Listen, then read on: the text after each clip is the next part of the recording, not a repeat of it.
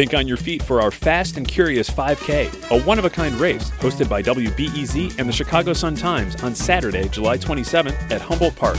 More info and early bird registration at wbez.org/events.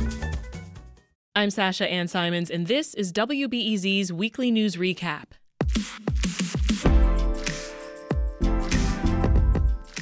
It's Friday, and so much has happened in the news this week. But don't worry, we've got you covered. We'll bring you up to speed on the top local stories that you should know but might have missed. The latest saga for Alderman Jim Gardiner. His superintendent is now charged with trying to sell an illegal machine gun while on the clock. Congressman Mike Quigley says he will not run for mayor of Chicago in 2023. Governor J.B. Pritzker has signed three new laws to address a statewide teacher shortage. The Chicago Teachers Union and advocacy groups are criticizing budget cuts at district schools. With just three votes, the City Council narrowly approved Mayor Lori Lightfoot's plan to hand out prepaid gas and transit cards to Chicago residents. Here to take us behind the week's headlines is WBEZ criminal justice reporter Patrick Smith. Hey, Patrick. Hey, Sasha. Good to see you. Alex Nitkin's here, editor and City Hall reporter for the Daily Line. Great to meet you, Alex. Yeah, I'm here in person finally. How finally. Welcome back. Thank so you. I'm going to start with you, actually. Uh, Chicagoans, they can start applying for free gas and Ventra cards now that the City Council has passed the mayor's $12.5 million plan. How did that vote go? It was extremely close. It was actually remarkably close, more than we've seen pretty much almost uh, in my memory was a 26 to 23 vote. It went on sort of a long and, and winding path. This measure originally it was going to be maybe a sort of three cent per gallon gas tax holiday until the end of the year for the whole city. It eventually became the sort of card giveaway program. Where it ended up is that there are going to be 100,000 preloaded Ventra cards given out with $50 in transit fare each. And a hundred, sorry, fifty thousand prepaid gas cards with one hundred and fifty dollars each loaded onto them. It's a twelve point uh, five million dollars the city is going to spend for this. Um, the cards are going to be given out in a number of ways through aldermanic offices. You can apply, basically, search Chicago Moves on Google. That's the name of the program. You should be able to go to the portal. Eligibility is anyone who lives in the city of Chicago is 18 or older, and you have to be less than 100% of area median income, which is about $65,000 for an individual salary or $93,000 for a family of four. Okay. And essentially, this was pretty controversial. It was a tough proposition within the city council from a lot of aldermen who basically said, is this really a good idea to be taking taxpayer money and literally burning it into the atmosphere? It's not going to be very sustainable. It's sort of a one time trick. Of course, a lot of people thought that it was politically motivated. People had a problem with the fact that Mayor Lightfoot's name is going to be on the gas cards. And some just said it's plain bad city policy to be using taxpayer money for private uh, cars, um, for private car use. And so basically, what ended up happening is that the 75% or a little more than 75% of the cards are going to be concentrated in what's called um, high mobility hardship areas, which originally were just sort of strictly areas on the south and west side, but that was expanded a little bit conveniently into some of the aldermen who were not on board with the proposal, and then um, they ended up voting for it. Uh, as soon as their wards were included in that mm. uh, quote high mobility hardship area. Well, you know, Patrick, Alex brings up a very interesting point. How much do these gas cards have to do with the mayor's potential reelection campaign? Well, I mean, uh, personally, I think a lot. She says that it has nothing to do with politics, nothing to do with her uh, upcoming campaign. I, I, a lot of aldermen uh, critical of the mayor pointed out that this idea of giving out gas cards, giving out the Ventra cards, came after Willie Wilson did his own gas giveaway. Willie Wilson, as we all know, is going to be one of Mayor Lightfoot's opponents in the upcoming election. Mm-hmm. I should say it's a really bad look for the mayor to insist this is not political, this is not about the campaign. And then the day after this vote, I believe she sent out a, a, her political team sent out an email fundraising based on this exact thing. I do want to say though, it's bad for politicians to buy votes, especially with taxpayer money. But the idea of politicians doing things that people like so that they will vote for them is kind of the whole basis of our democracy. So I don't know that there's a huge, huge scandal there.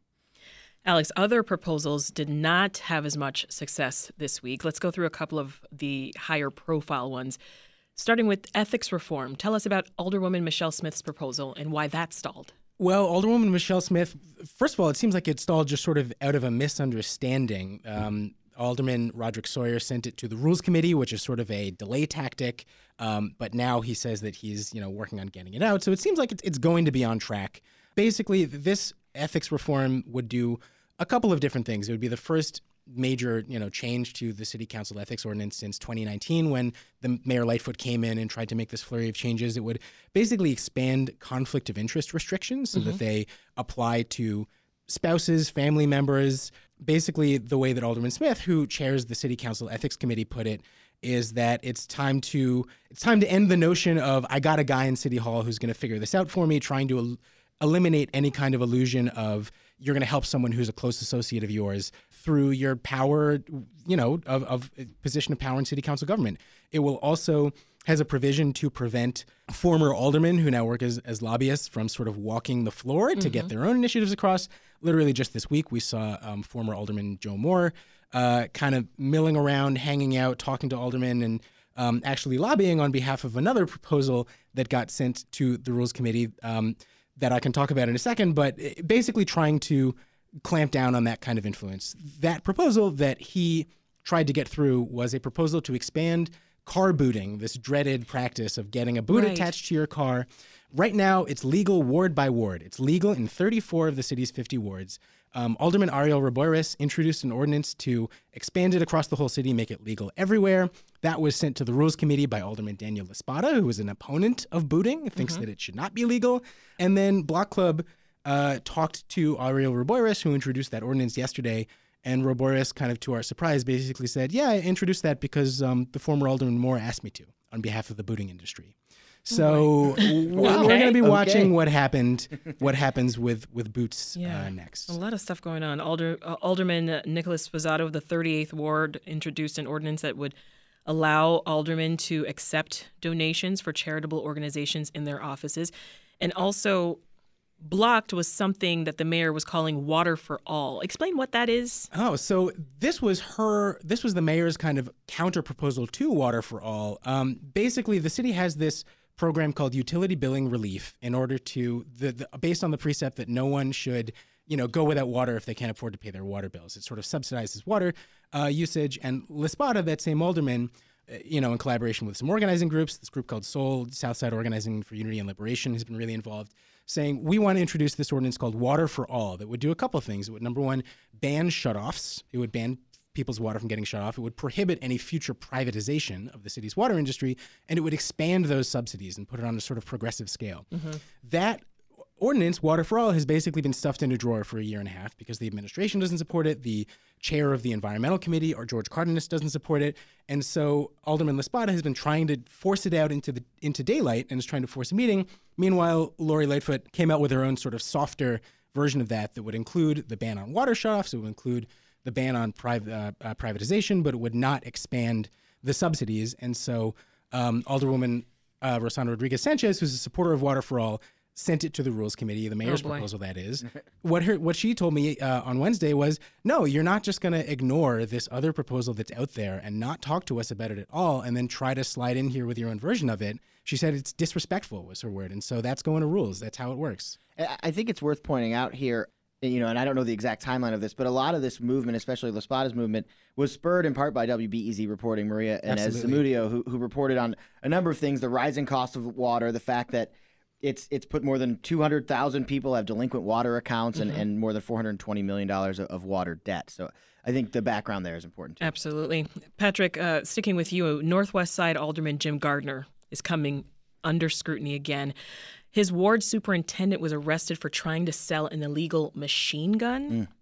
What? Yeah, uh, and it's actually even uh, even a little bit crazier than that. Uh, yeah, Charles Sikanich, his uh, his ward superintendent, allegedly tried to sell an illegal machine gun to an undercover ATF agent while the ward superintendent was on the clock for his government job.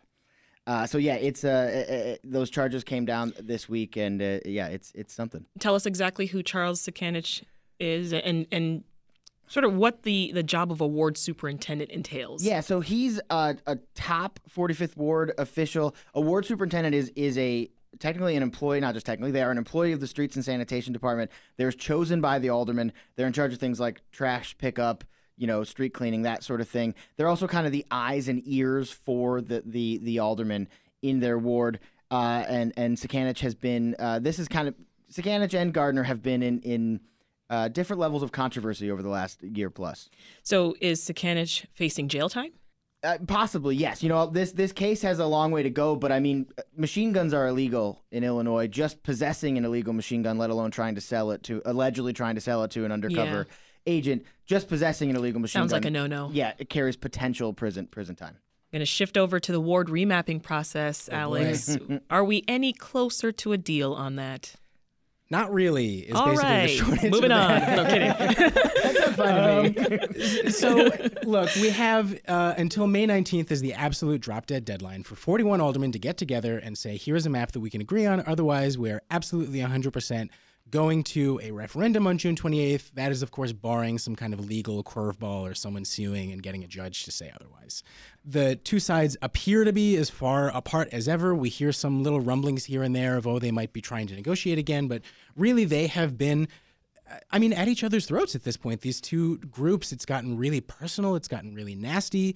Um, and so there, we saw over the the course of the past week, basically the two groups trying to make their own political, you know, pitches for why theirs is preferable. We saw Alderwoman Nicole Lee, who is the uh, newest alderman who just was appointed last month, coming out in support of the sort of majority, what they're calling the Chicago United map, the map supported by the Black Caucus and most most white aldermen, that was drafted under the Rules Committee process. And she sort of said, "Well, I believe this is stronger for Asian American representation," and I tried to sort of push her on that because both maps, one thing that they both have in common, they both have a bare majority Asian American constituency. That was on purpose. Eh, I mean, I think that what she wasn't going to say, but what she, I can imagine she might have been thinking was, I would just rather, you know, anger 15 of my colleagues than 33 of my colleagues. Because that's what it seems like it, it might have been coming down to. Let's switch gears, Patrick. Hundreds of parents came to the Chicago Board of Education meeting yesterday and they were opposing CPS budget cuts. These budget cuts are burning out our hardworking teachers and making our children lose interest in school. We will lose dedicated teachers and students. In 2013, we lost 50 schools. In 2018, CPS, CPS voted to close four high schools in Englewood. How many more will we lose in 2022? Mr. Pedro Martinez, I ask you, how many schools will be shut down? Why is the federal money not being used? When is it going to be used? Thank you. Lots of questions being asked there. The teachers union has also criticized those cuts. Patrick, give us the details. Yes. So when CPS uh, unveiled its school-specific budgets last month, about 40% of schools had budget cuts. Some of them pretty hefty. The average budget cut was more than $200,000. There were almost 200 schools that had lost at least $100,000. Now, what CPS also said was that they had 60% of schools that were getting budget increases uh, based on just like students moving around and that sort of thing. But but yeah, 40% of its schools seeing sizable budget cuts, as you might imagine, prompted response as we just heard from, Oh, yeah. from parents, from students, from the from CTU. The CPS CEO Pedro Martinez has responded to these complaints saying um, that that the complaints are based on sort of wrong or incomplete info. And what he says is a lot of these budget cuts are because they're putting a lot more at the central CPS office and that they're going to cover more costs for schools that some of it's about students moving from one school to another. And so what he's saying is we're not cutting teachers we're hiring more teachers actually. It's just this sort of momentary thing where it looks like we've got budget cuts at these schools. And maybe some of them have small budget cuts but he says they make sense because of the way that that uh that students have moved around What about the CTU? the CTU's response is a couple things. One, they say, yeah, part of that makes sense. If students move, the dollars follow them. We get it. But the way CPS has done this is gonna is leading them to lay off teachers and then have to rehire teachers later. And they also say that because of COVID stimulus dollars, that CPS has a bunch of money in the bank that it could be using to kind of avoid these these drastic cuts that we're seeing at certain schools. Talk to me about Governor Pritzker. He signed uh, legislation this week to deal with the shortage of substitute teachers. Yeah, yeah. Pritzker has been trying, and the, the Pritzker administration has been trying to deal with this shortage shortage of teachers for a while. He says that we're on the right track. We're on the trajectory to overcome a shortage of qualified teachers. And and he signed into law a bill that does a couple things. I'm reading from my notes here, uh, just because there's a lot that it does. It lowers the minimum age for someone to become a paraprofessional in, in classrooms. It reduces the reinstatement fee for lapsed teaching licenses from $500 to $50. It allows college students to apply for substitute teaching license if licenses if they have at least 90 credit hours. There's Oh. even more. Lots of things that that I, Governor Pritzker's administration says you add it all up and it's going to allow us to get more qualified teachers into schools where need they're more substitute teachers. Yes. That's a, a huge, huge hole that needs to be filled. Alex, back to uh, elections. Congressman Mike Quigley announced he's not going to run for mayor. Surprised? A little bit. I think that it was a little bit uh, on a, a knife's edge whether he was actually going to jump in. He was clearly curious. He was interested. He was polling. Why do you say he wasn't going to do it? Well, he gave two reasons. Number one is that he is just so committed to the people of Ukraine and defending their freedom that uh, he would be better to do that in Congress than from the city of Chicago. And basically, that he's too invested in that issue and doesn't want to step back from it. The other thing that he said is if I'm being completely honest, you know, at age 53, maybe I would have been able to do this. At age 63, I don't think my family and I can take this kind of commitment. Interestingly, he did put in a, he said, I would have relished the opportunity to get Chicago back on track. So he snuck in a little like, hey, you know, I think that someone needs to challenge this mayor, sort of tacitly. He bowed out. So honestly, people ask me about the mayor's race, and, and what I usually tell them is it's not really worth paying super close attention until uh, Labor Day, give or take, which is pretty much around the time you remember four years ago when um, Mayor Emanuel said he was not going to run for reelection, and that's really when I think of that campaign as having started in earnest. Um, so there are other primary races to, to keep track of before that, I think. Well, I I do have one more question for you about that mayoral election. It's less than a year away, but Lightfoot still hasn't officially announced whether she's going to run again. I think a lot of that, uh, the word officially is doing a lot of work there. Yeah, I think- officially. Did you hear my enunciation? Yeah. Officially. Look, I mean, I think that she has been, you might say, even skillfully drawing this out over a long period of time. And she's been making it more or less clear for a good while, yes, that she's going to run for reelection. She said, you know, she had this City Club speech a week and a half ago saying, I'm going to make a big announcement. And then, like, at- the very end of the speech, saying something else, like, oh, there will be another announcement coming later, Right. wink, wink. It's it's very clear, and now I think she she just told the Sun Times, um, told Lynn Sweet while she's in D.C. Like, yes, basically, I'm going to run. There's going to be an announcement. So, sort of like the least surprising bit of news that we've had this week. It's almost yes, fun she's and games for her at this point. um, so, yeah.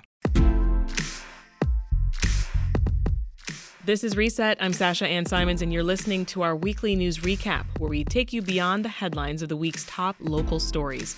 Now, before the break, we talked about the mayor's race, protests over CPS budget cuts, and stalled ethics reforms in city council.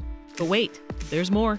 Mayor Lori Lightfoot considering a list and selecting seven of those individuals who will make up the first interim community commission for public safety and police accountability. New research is raising questions about what exactly has driven a recent increase in carjackings in Chicago. Big changes at the Chicago Reader tonight amid protests over a transition to nonprofit status. The co owner of the Reader and three board members are stepping down.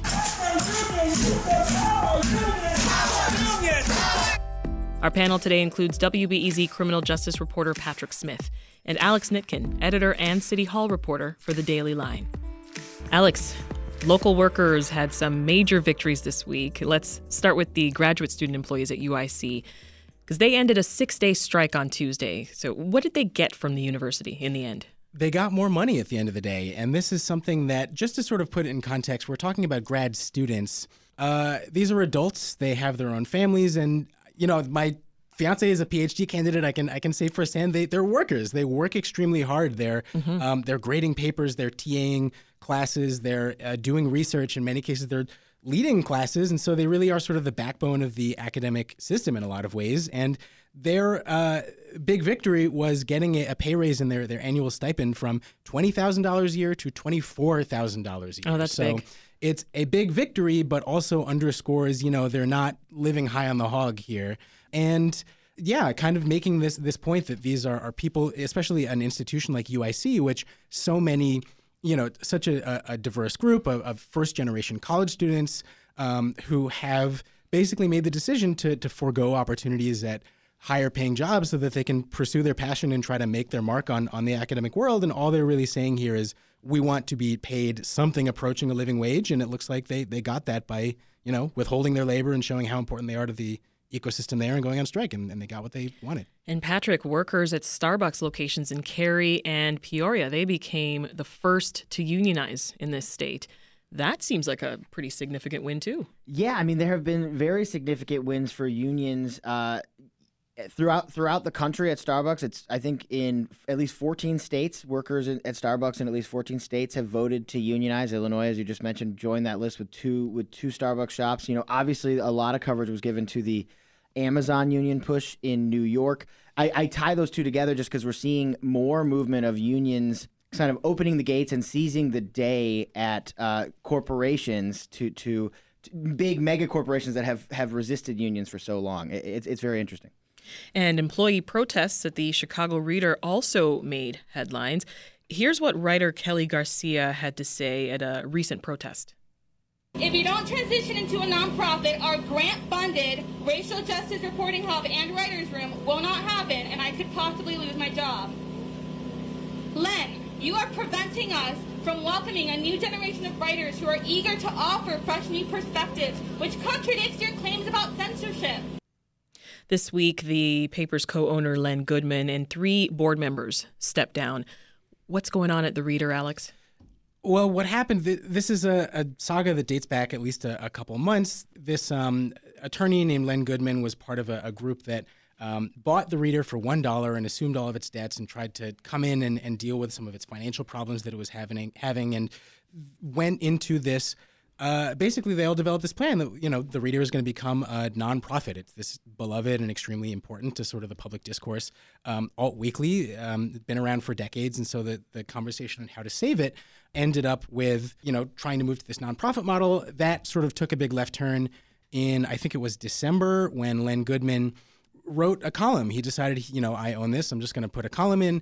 It was I guess I'll call it very vaccine skeptical. That was misleading at best and, and just harmful to public health at yeah. worst. Basically, raising a bunch of questions about vaccines and, and the, you know, vaccinating his child specifically. Yeah. yeah. And so the the Tracy Baim, the editor in chief there, and the editorial staff said, no, we need to actually bring fact checkers in on this and understand what's true and what's false and what's responsible information to be putting out into the world. And he pushed back at that and called it censorship. And he basically put the whole transition to a nonprofit um, on pause for that so that they could quote unquote investigate the censorship. And so the reader union got together and, and made a lot of noise about this and, and basically said, you know, Len Goodman stop holding the, the paper hostage, basically. And they yeah. um, did a full on labor action. They did a rally last week outside of Goodman's home. They had Scabby the Rat out there and everything. And lo and behold, it worked. It was they they got a wholesome and complete victory. Len Goodman stepped down. He said, you know, it's clear that we're not going to be able to get what we want in the you know this is an untenable impasse and so he's stepping down. It's it's going to be able to move to that nonprofit status and um, I which tried, is what they were looking for. I tried so hard to think of a Newsies reference to make like like yours Patrick but they're um yeah they, they they they got what they wanted. Yeah. What do you think Patrick? I know you've been paying attention to the reader as well. Well, you know, without commenting on too much on the the sort of what led to the impasse, I thought Alex did a really good job um, summing that up. First of all, I love a Scabby the Rat appearance anytime it happens. Mm-hmm. But but this was the workers of the reader said that that this moving to nonprofit status was not just what they wanted, but was essential to the reader surviving. I mean, they were concerned that that it just was not going to last as a as a going interest without transitioning to a nonprofit. Because of that, I just think this is a huge victory mm-hmm. for the people of Chicago, in addition to the readers at the journalists, because at the, the readers at the the journalists at the reader because we need the reader. We need as much independent media as we can get in the city. Sticking with you, Patrick, because unfortunately, uh, you're the criminal justice reporter and, and crime. Is that part well, well, that's not part of the unfortunately, but uh, crime has made headlines this week. That's the unfortunately. Yeah.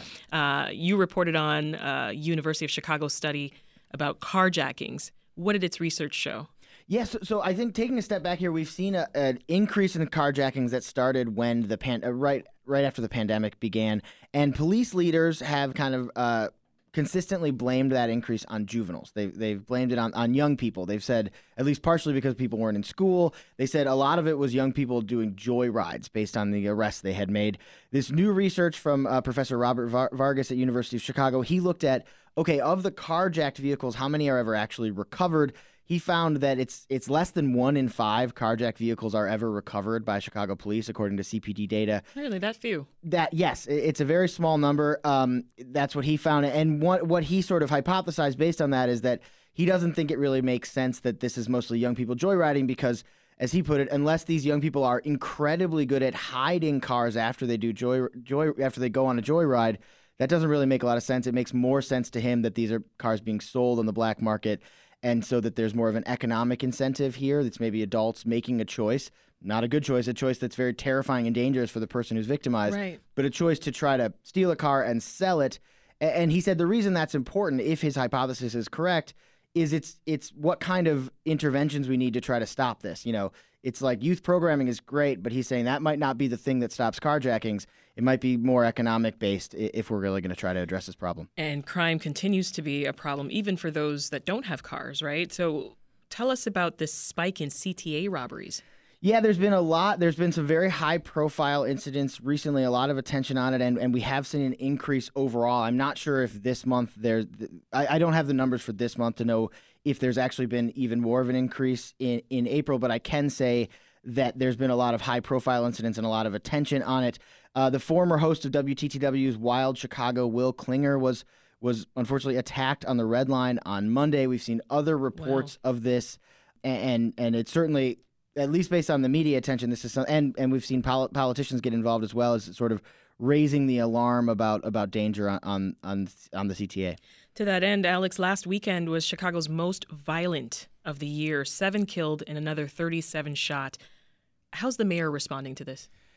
I think that it's a tough needle for the mayor to thread. I think that in one sense, she tries to pick up any kind of points in the data where she can to say that things are kind of trending in the right direction. You know, overall, shootings and homicides are down from last year, which was, of course, you know, the, the highest in, in decades. And then sort of pivoting to here's all the stuff that we're trying to do mm-hmm. to stem the tide. And it really is just sort of a kitchen sink strategy from the city at this point. We're going to have you know yes try to to beef up police presence as much as we can and also pour money into anti-violence intervention street outreach and pour money into community groups and homelessness et cetera et cetera. And it, it's really kind of an all hands on deck strategy and and we're just sort of holding our breath heading into the summer and, and hoping that it works as, as best as it can. Oh, goodness. Patrick, while we're seeing all of these headlines about crime, you had another story this week about the state being slow to spend its federal anti violence funds. What are the details? Yes. so, this is the state got billions of dollars in, in federal COVID money, in, in ARPA dollars, um, for use for a lot of different things. And one of the uses it, it, it, it was for was for preventing and reducing gun violence because, as we know, gun violence shot up just like carjackings did right after the pandemic right. began in 2020. And in last year's budget, the state took $50 million of that of that ARPA money, that federal COVID money, and said we're going to spend this on anti community-based anti-violence uh, efforts. They have spent, you know, the budget year is almost over. It's been almost a year since that budget went into effect. They've spent fifty-six thousand dollars of it, so it's one tenth of one percent of the money that they budgeted to spend. Now, to be clear, the state spends money, its own money, state money on anti-violence programs. It's not like this is the only money out there, mm-hmm. but it's something I heard from experts and, and advocates and people on the ground who are saying we just don't get it. The state essentially has this pot of free money that they could be using. We have an emergency. We have a gun violence crisis. I mean, Governor Pritzker called it a public health crisis, the gun violence problem, and they're saying we just don't understand why the state is slow to spend. What the state said, what other experts said, is that they're being very thoughtful and planning around this money and that they're going to put it to good use. It's just taking time. I heard from many people who said it's time to really pick up the pace. Yeah, and uh, the city made public its recommendations for that civilian police oversight board. Patrick, briefly tell us uh, what the board is, what they do, and, and, what power they have. Yeah, so so this is going to be a board. Mayor Lightfoot's going to pick from this list uh, seven people. Their power, they're going to recommend candidates for police superintendent and head of COPA, which is the agency that investigates police shootings. They'll have the power to fire the head of COPA. Uh, they also have they'll make recommendations on police policy and and priorities. And actually, talking to people sort of close to this, they say that's really the big thing. That things like firing the COPA chief gets more uh, it's more top line.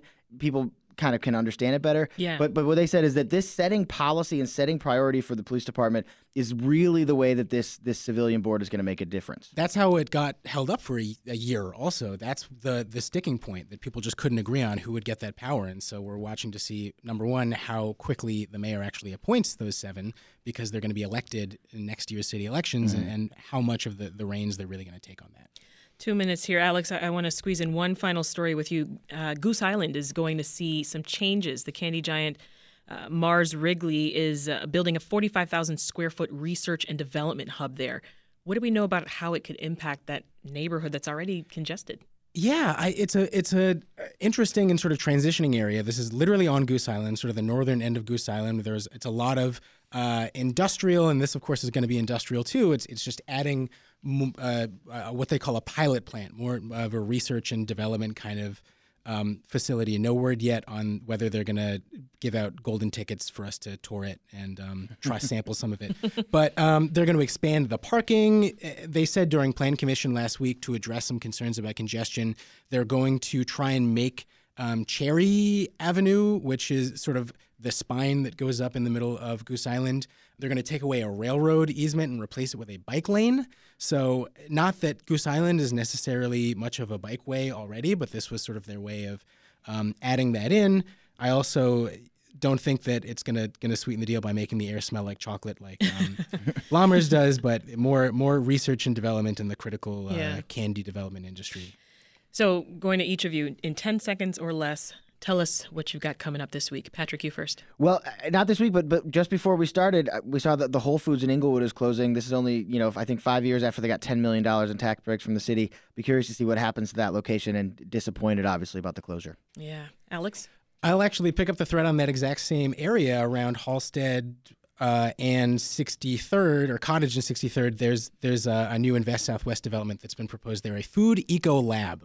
So by the same developer that built the Whole Foods, oh. actually. So we'll be following up on that and seeing what happens there. That's Alex Nitkin, editor and City Hall reporter for the Daily Line, and WBEZ criminal justice reporter Patrick Smith. Thank you both. Have a great weekend. You too. Thank you.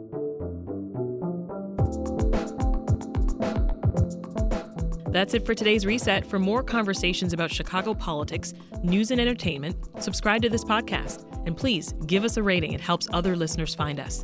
Thanks for listening, and you can catch us back here on Monday.